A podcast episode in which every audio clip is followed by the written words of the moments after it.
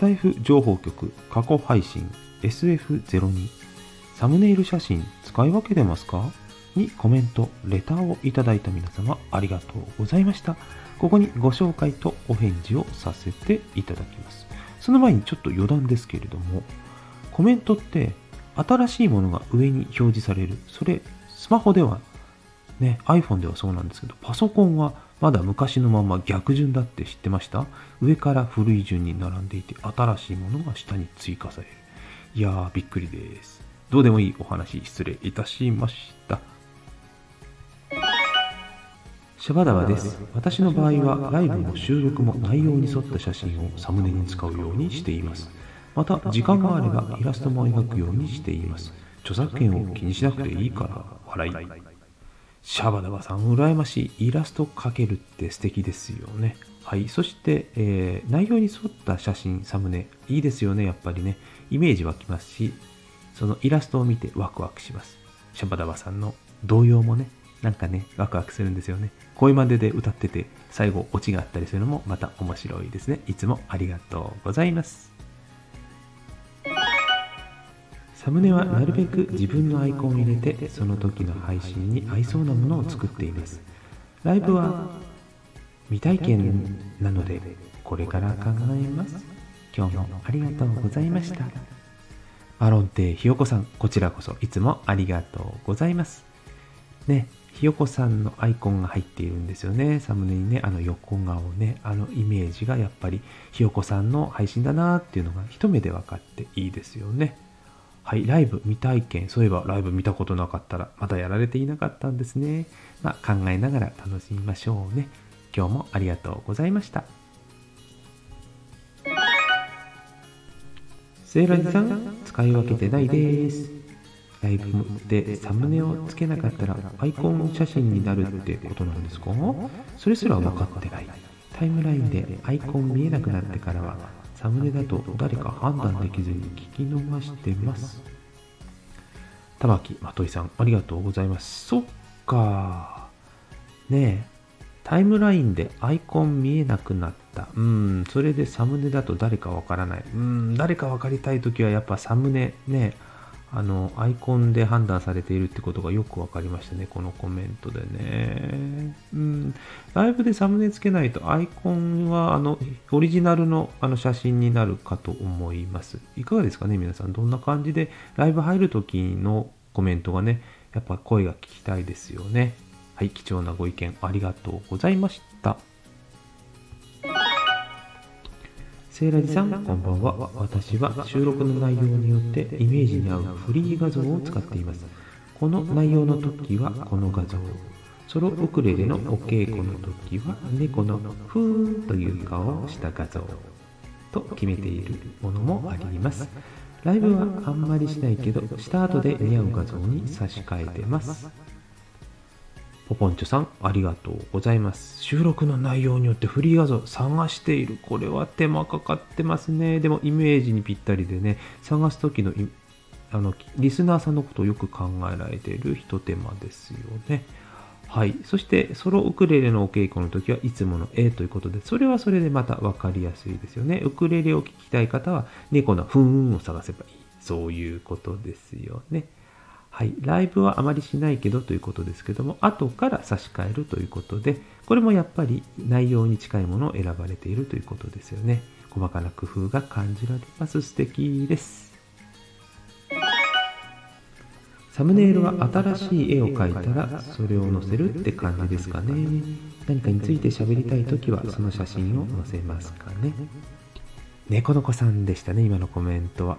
絵を描けるって素敵ですよね。猫の子さんはね、やっぱりイラストが印象的なんですけど、たまに変わる。で、変わった時、俺変わったなっていうのがね、私見るの楽しみにしてますので、こういうやり方もありですよね。それをきっかけにね、あれ変えたんですね、なんて話のネタにもなりますからね。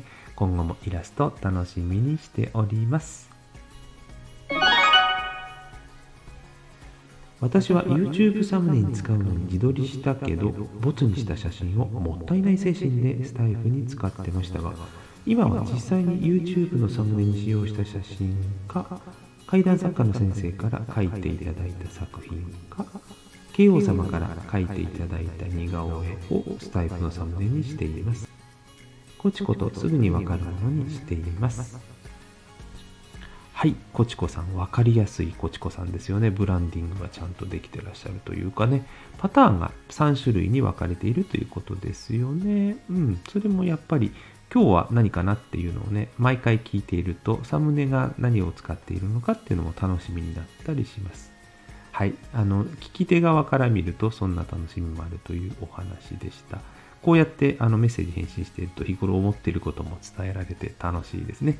いつもありがとうございます。おはようございます。サムネイルの写真、自分で、そしてフォロワーさんにも分かりやすいように変えています。スタイフさんはサムネの編集も簡単で助かる。ココさん、ありがとうございます。そうですね、分かりやすさ重視ということでね。自分にも分かりやすい。確かにその通りですよね。そしてサムネの編集もね、スタイフさん編集楽で助かる。まあ、1種類しか、ね、入れられないんで、まあ、楽というのもありますけどもね、音声と一緒に更新できますからね。はい、ありがとうございました。セイラジさんはこんな配信もされているんですね。セイラジさんの意図や皆様の考えが知れてめっちゃ面白い。私はライブ、収録配信、ほとんどサムネ書いちゃいます。でも自分の配信って分かりにくいななんていつも反省していますが、サムネ選びも含めて楽しんでいます。チェブさん、ありがとうございます。そうなんです。私のこの企画の意図をそのまんまコメントで書いていただいて嬉しいですね。皆様の考え知りたいんですよ。もちろん私の考えも言いますけどもね。こうやってコメントいただけると話が深まって本当楽しいです。チェブさんはライブ、収録、サムネ変えてるというパターンですね。はい。自分の配信って分かりにくいなってもうおっしゃってますけども、そんなことないと思いますよ。変わっていると、サムネを見る楽しみっていうのもありますからね。はい。あの見る方も楽しませていただいております。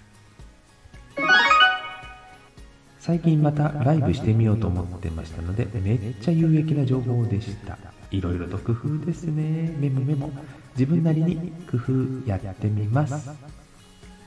はい、ともみさん、ありがとうございます。ライブは最近ご無沙汰ってことなんですね。めっちゃ有益な情報だなんてありがとうございます。それもこれも皆様のおかげです。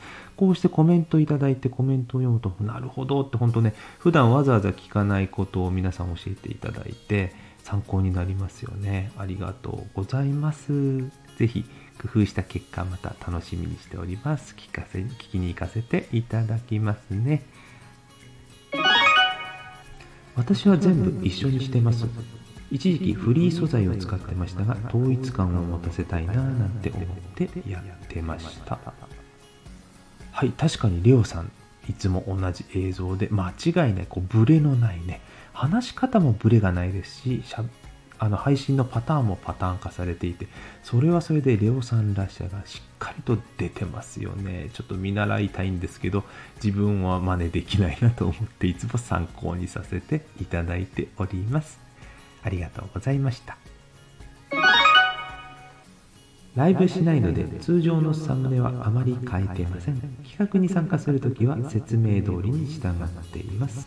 ラベンさんからのコメントでしたラベさんね、みんなラベンダー色で紫で統一されて分かりやすいですよね。うん、まあライブしないので通常は、まあいつも変えない。まあ変えない方が楽ですよね。あの配信、収録を上げるハードルが上がりますからね、いろいろ凝り始めるとね、それはそれでありかななんて私思ってますけどね。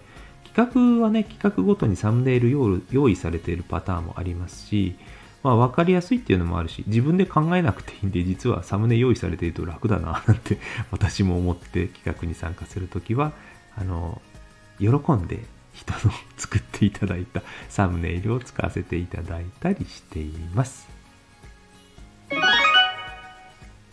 何も考えてなかったけど、ライブ中の背景を設定したら、いつだったか、セイラジさんがサムネイル違っていたから驚いたと言われて、私のアイコンで覚えてもらっているんだと自覚するようになりましたね。はい、エレーヌさんですね。そうなんです。あの、いつものアイコンの絵、あのー、アイコンの絵っていうんですかね、パターン化されていたので収録の方でね、ライブの時だけまた画像を変えるという風になった時に最初気づかなくて、あれ？あ、エレーヌさんなんだって思ったのを覚えてますね、確かに。うん。まあ一回覚えれば、この、あの、サムネイル映像の時はライブでいつものアイコンの時は収録っていうのが明示的にわかるのでスタンド FM のあのホーム画面っていうんですか？あそこでライブっていう表示をいちいち見なくてもライブやってるかどうかが一目でわかるそんな効果もあるんだなってエレーヌさんのライブを見ていて感じました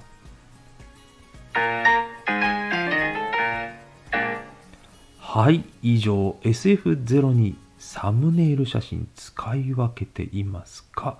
の回にいただいたコメントの紹介とお返事をさせていただきました。たくさんのコメント本当にありがとうございました。実はこの回ですね、あの再生数も多かったんですね。ということで、多分サムネイル写真のことは皆さん興味関心が高いのかなというふうに感じました。スタイフ情報局ではね、このように皆さんの意見や投稿を活かして一緒に同じテーマを深め合ったりシェアしたり新しい発見などをしていきたいと考えています。今後もテーマ配信についてお返事いただけましたら嬉しいです。皆様の使い方やご意見、ご感想、楽しみに大事にお待ちしております。それでは次回までごきげんよう。